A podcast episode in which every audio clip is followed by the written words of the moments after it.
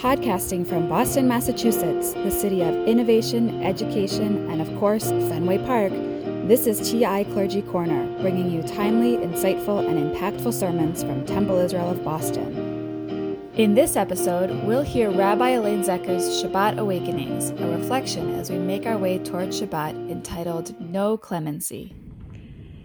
Genesis tried to warn us through God's foreboding counsel to Cain in chapter 4, verses 6 and 7.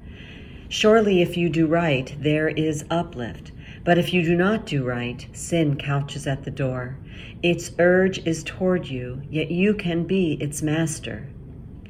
Cain can't gain control of his inability to do what is right. Instead, Cain killed Abel and responded with no culpability or accountability. Am I my brother's keeper? It turns out the answer is a definitive yes, though it takes the rest of the book of Genesis and 20 chapters of Exodus until we learn specifically how to operationalize this important response.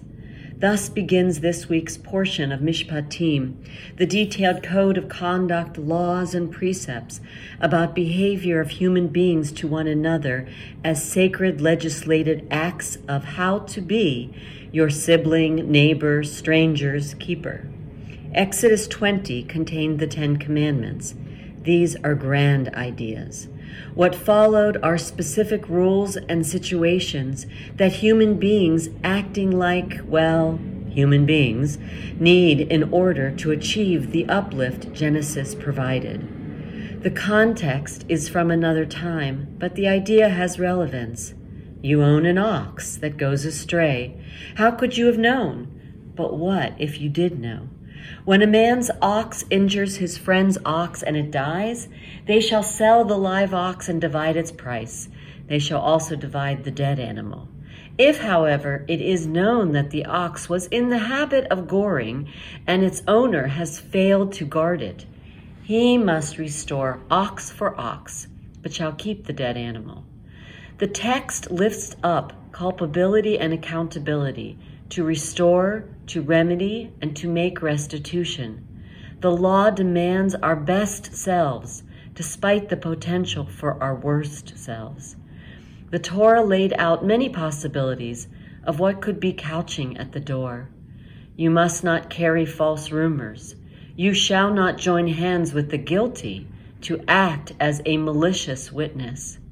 The ancients imagined a world and most likely experienced it too, where they worried that they could be, there could be those who believed that the law did not apply to them, and those individuals could join hands with malicious intent.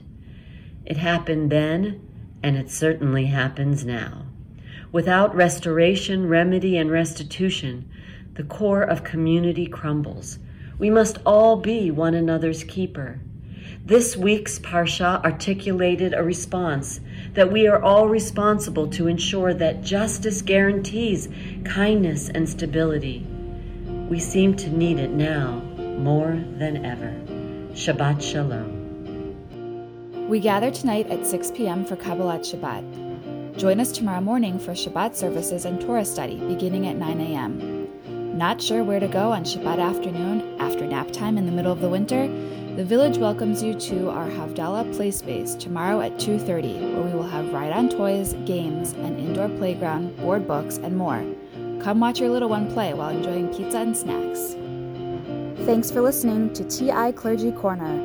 If you like what you just heard, we hope you'll visit our website www.tisrael.org/clergycorner. This has been a Temple Israel of Boston production. Join us next time for another episode of TI Clergy Corner.